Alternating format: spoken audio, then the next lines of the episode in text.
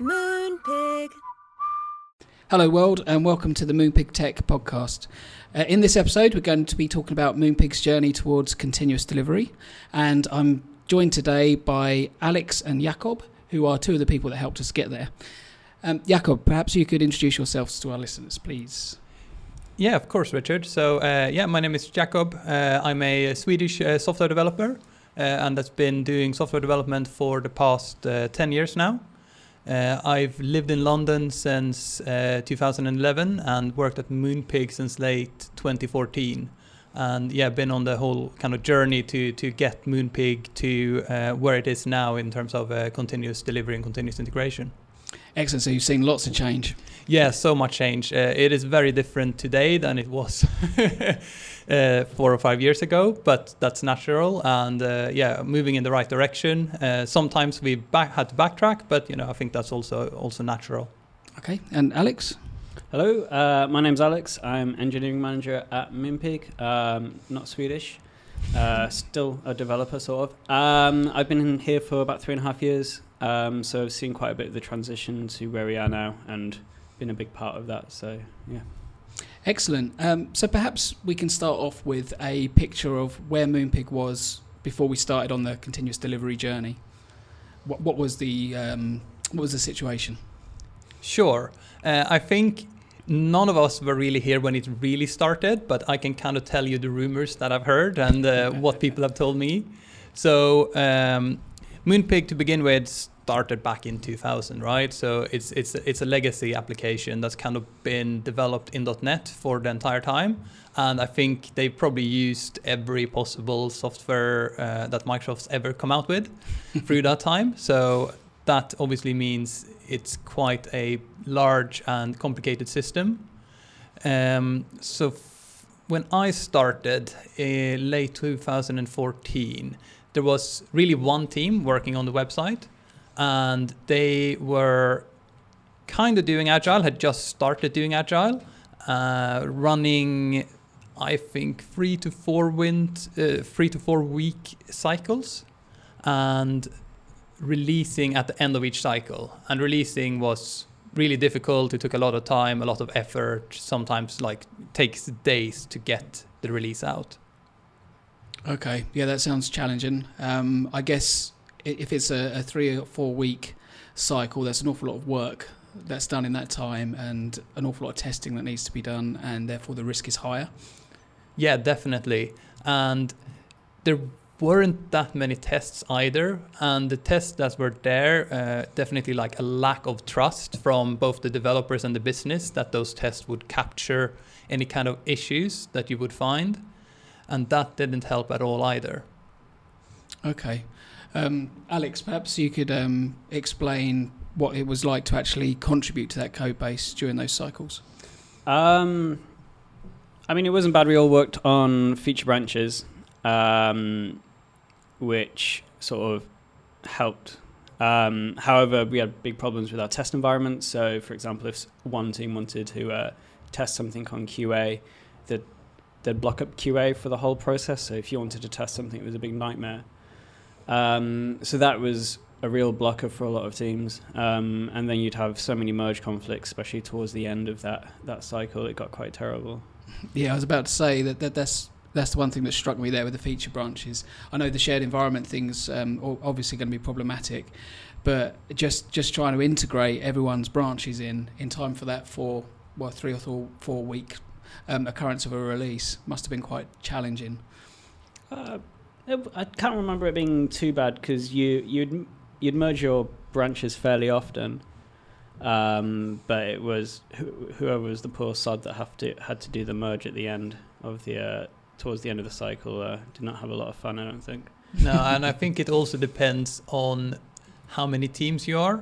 So when you, when when there was one team, it was actually maybe easier in a way because there's easier to communicate within your team saying like okay so i'm working on this branch now and you know you have your stand up every morning etc but when you start spreading out into multiple teams that communication isn't as natural and you'll struggle a little bit more to communicate the changes and saying like well i'm going to change this part of the code base well i'm going to change the same part hmm and that's when I think you get the merge conflicts because two teams both have their targets that they're trying to achieve, and they're you know if there's no coordination at a top level, it's quite easy to suddenly start changing the same parts of the website, and suddenly you're just in merge hell. Yeah, and I suppose if if one of the teams that were contributing towards that particular release um, were running late, it would delay everyone, or would they just not Um, make yeah, the cut? Yeah, I had a pretty rough two week cut off, especially when I joined YouTube. The the scrum cycles were two weeks. At the end of that two weeks, one team, which flip flopped every two weeks, would just release everything. If your stuff's not ready, your stuff's not ready. Um, it did make releasing releasing was a nightmare, and when you did a release, you had to communicate across both teams, make sure everything that was ready was ready, and that it wasn't going to destroy everything when it does go out. Okay. And how about how, outside of the, the tech team? Were the business happy with a four week release cycle? At that time, I'm not sure how much the business really thought about it. Obviously, they wanted their changes as quickly as possible, but we just introduced a CMS just before I joined. So I think you know that was a big change in productivity for them already that they could suddenly make changes without a web release. Uh, so at that time, I don't think they they thought about it too much. Um, but that started changing, and obviously the business want wanted to get changes out as quickly as possible, especially when we started focusing more on doing uh, A/B tests, for example, and and getting feedback uh, more frequently, because then being blocked by a release isn't a great place to be, and I think everyone wanted to test smaller pieces of work rather than get, you know getting something big out there, spending weeks, and then potentially throwing it away. Oh, yeah, re- release at the end of a two week or four week cycle was always a nightmare because so much had gone into it that you just don't know what's going. No one really tests the whole thing, and then everybody towards the end of the um, the cycle has to basically regression test the whole website to make sure it's all gravy. Yeah, so I guess a rollback's even more expensive as well in that scenario. Didn't really have a rollbacks back then, did we? Um, so, yeah, I was going to say, how did we do rollback I back don't then? think we did. Um, it was think a we- fix forward, was it? Yeah, a little bit. Um, we definitely we used uh, regular like Git flow, so uh, mass, uh, release branches and kind of hotfix branches, etc. If there was a, was something broken, um, but yeah, and in the beginning we didn't even have the ability to kind of uh, pull the servers out of the load balancers automatically or anything like that, which also meant that you know as a developer you couldn't very easily release a change yourself. You always had to involve the operations team, and they had to do a whole bunch of manual work, uh, which no one really enjoys, right? Like they basically had to manually pull the servers out, then wait for our code to be deployed. Then they had to warm all the servers up, and then they had to put them back in, and then you had to do the next half. It's just yeah, took forever. Okay, so so there was definitely some pain felt over the, the existing process that was in place. Where did the, the drive to change it come from? Was it from the tech team, or was it from um, the business? I think it kind of felt like it came from the tech team. It, it just Yeah, I would started agree with that. happening from us. Um, yeah, we just kind of got frustrated at the the pace of change and just wanted to push it forward ourselves. So that's where it mainly came from. Okay. So what was step one on the plan then? So so you were in this this world of pain where it's a big release that happens once a month or, or thereabouts. What was the first thing you were going to change? I'm trying to remember where did we start? I imagine we started by looking at trunk-based development actually. Yeah, Right. and how to get there, right? Yes. So with the feature branches, as we said, it's like the merge conflicts and the shared environment problem, etc. was one of the first things that we kind of wanted to try and get rid of. Uh, so we then looked at, you know, okay, trunk-based development seems like it could solve those problems. So kind of how would we go about doing that? And as I remember it, uh, the team I was in at the time, we kind of trialed that and we went over to trunk-based development while the other team continued Didn't we with have feature toggles feature-based. in place before that, though? I don't think we did, but I Did might be remembering it wrong. Um, I do. I do remember being the the first team out of the two to do the trunk based, Mm. just for the sake of it. I can't remember. Maybe yeah, feature toggles came after it. I think actually you're right. I think so because Yeah. basically what happened was we went to trunk-based development, and then you realize trunk-based development is great, but if all changes go on master, how do you make sure you can release whenever you want to. You still kind of have to, if you don't have any feature toggles, you still have to make sure that you don't release code that is broken. Mhm. And that's kind of where I think the feature toggles came in. Okay, yeah. So so you went to trunk-based development. You realised that there's a a problem there in, in itself, which Yeah. is that if you're halfway through a job, people can't release safely, Yeah. and you introduce feature toggles. Yes. Can you tell us a little bit about that? Yeah. Um, I mean, it started, um, we did it ourselves basically. Yep. Uh, a contractor essentially built our feature package, which was essentially a JSON file that it read from. So every feature toggle was in this JSON file for every environment. And then you'd toggle them on, toggle off for your own machine, and then for the other environments and push that up. And that's where it kind of stemmed from, didn't it?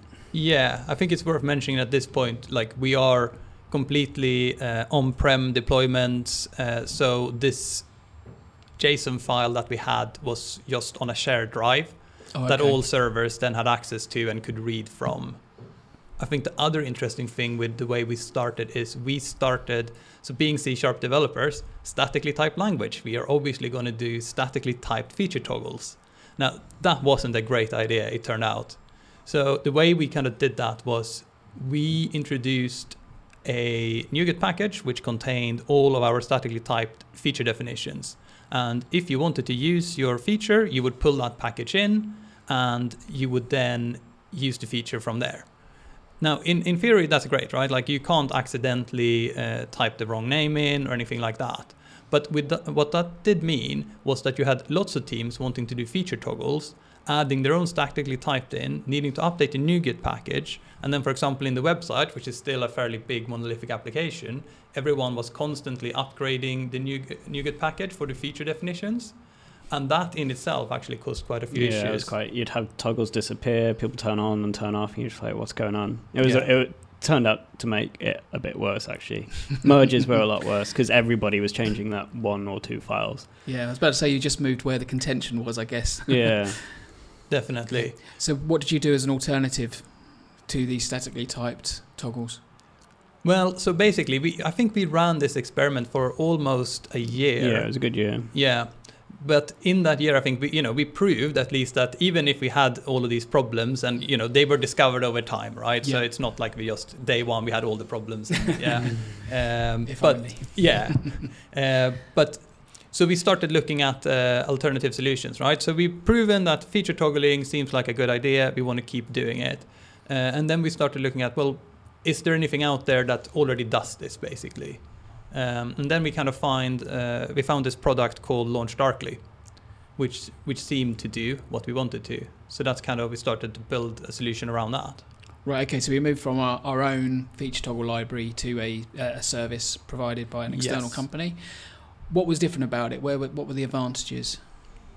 Well, I mean, for Right. me, I think the main thing is probably that it was how to put it like it was a stable API and you could put it wherever you wanted wi- really simple and they didn't have the statically typed thing they just had strings for your feature toggles and that made it really easy Yeah, it was just it was just on the server somewhere, so you could just turn stuff on and off without any impacts to your code. So you wouldn't have to make a code change to turn a toggle on or off.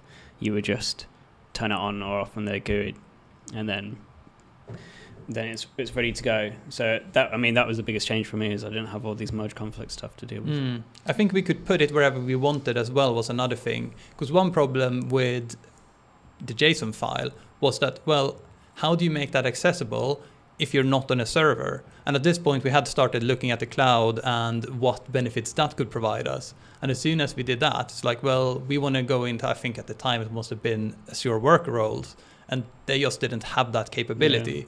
So we needed something which allowed us to deploy feature toggles anywhere. Right. So you, you were looking for a distributed system that enabled you just to add and remove these toggles without having to update code references, etc. Yeah, correct. Yeah. Oh, that sounds good.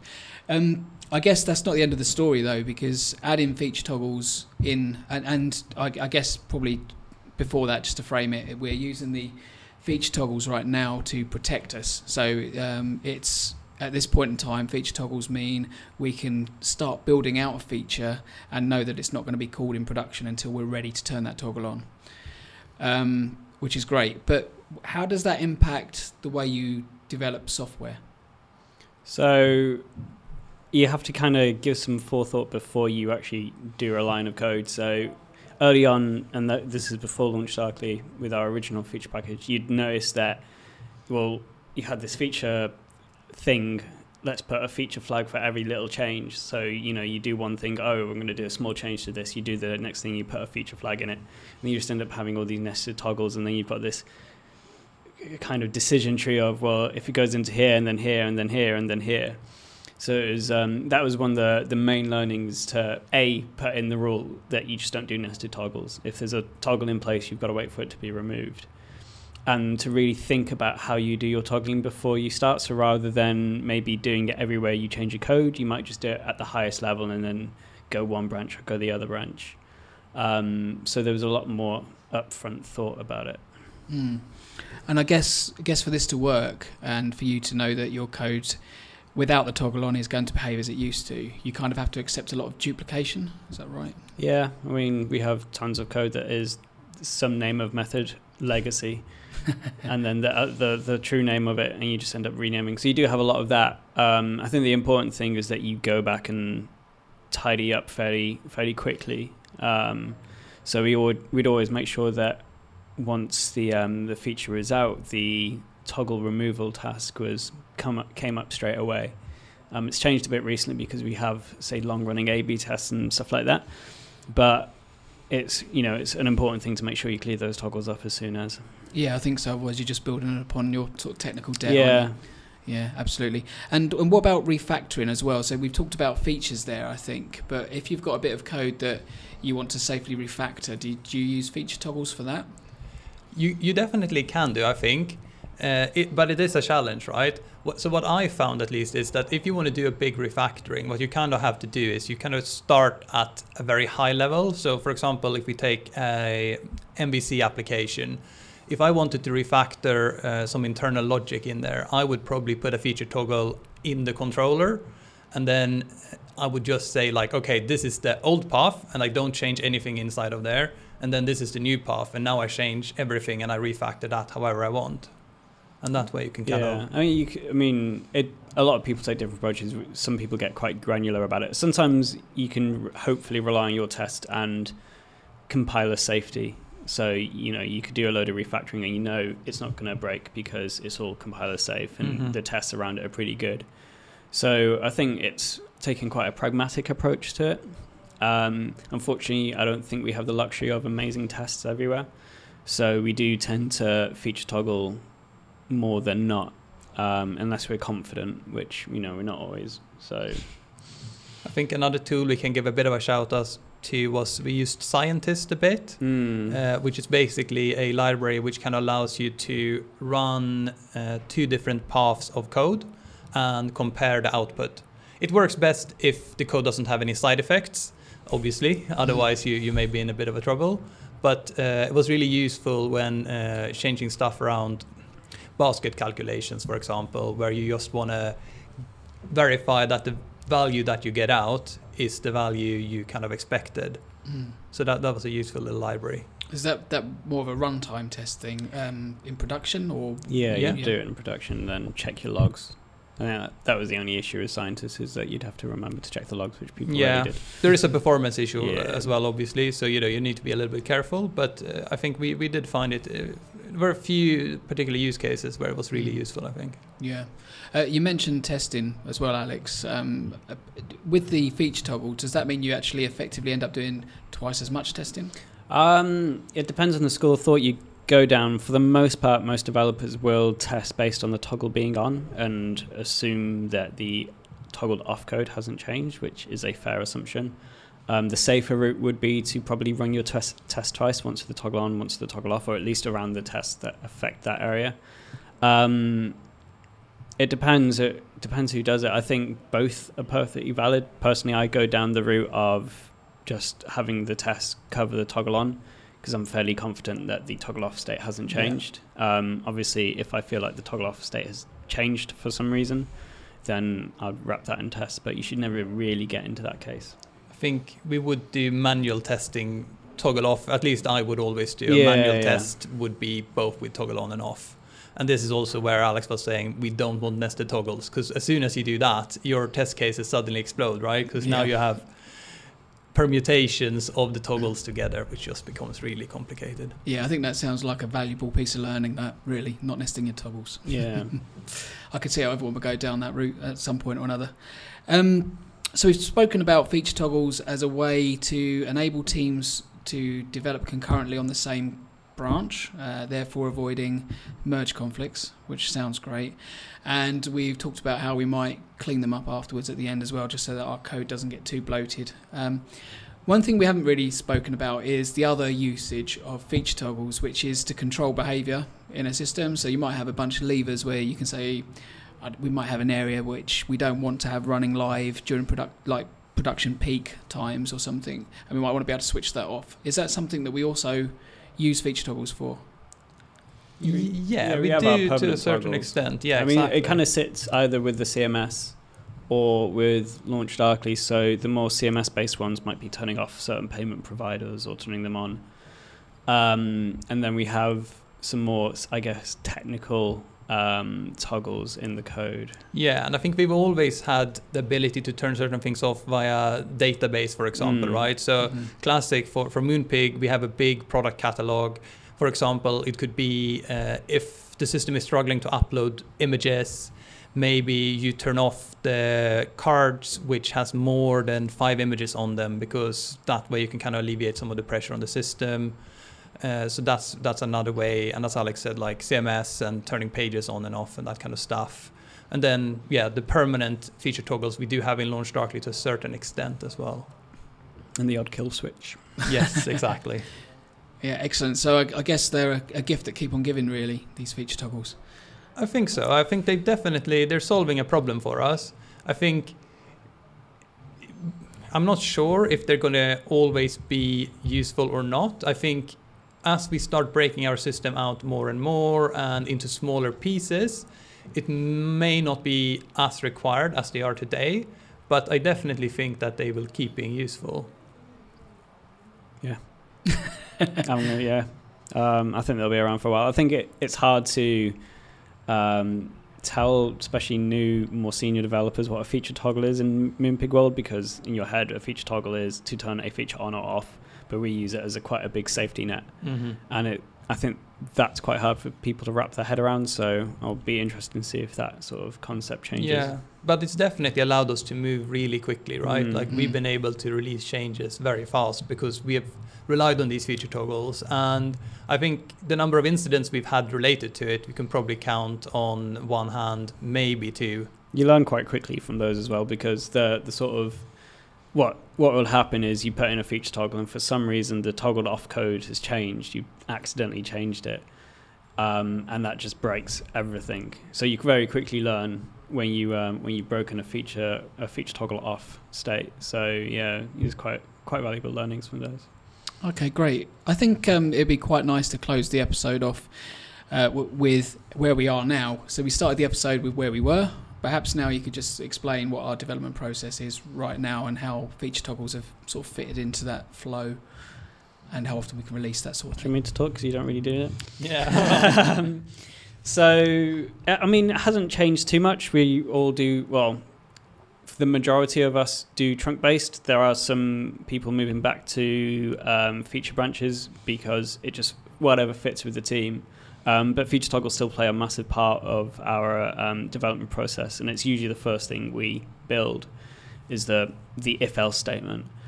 Um, and then once a branch has gotten through code review, it gets merged in. So there's still value to value to be had with those um, feature flags. And then once it gets through, you do your regression testing of toggle on and toggle off uh, to make sure you haven't messed up the toggle off state. More importantly, um, and then you'll go kick it out and get it live. Um, any code in progress doesn't really matter because it should all be under a feature toggle. And then once you're you've turned it on, you're happy with it, then you can look into the process of removing it. Um, like I said earlier, we do have um, A/B tests which may last a couple of weeks or a couple of months, So you might not always clean up your toggles straight away, but um, you definitely do eventually. Otherwise, I come around and kick up a stink. Uh, I guess the key thing really is that we are now in a place where we can release when we're ready. Yeah, I think you know we've gone from releasing every couple of weeks to releasing, if we want to, several times per day. Uh, in the process, we've obviously also broken up that monolithic application into multiple services. And if you count the website and the services, I would say there is a release every day. Yeah. Multiple releases a Yeah. day, definitely, yeah. Oh, wonderful place to be in. Absolutely. Okay, so just going to finish it off with a question for you each. Um, I'm going to start off with you, Jakob. Um, dragons or wolves? Uh, I would have to say dragons. I mean, they're big and they have fire, right? It's like, what is there not to like? Who doesn't like a dragon? and Alex, glitter or gold? Glitter or gold? Well, I think gold because it's worth a lot more money. It's far less irritating when you get it all over you. So gold all the way. Fair enough. Well, thanks again for uh, being on this episode, and thanks again to you for listening. Goodbye. Moon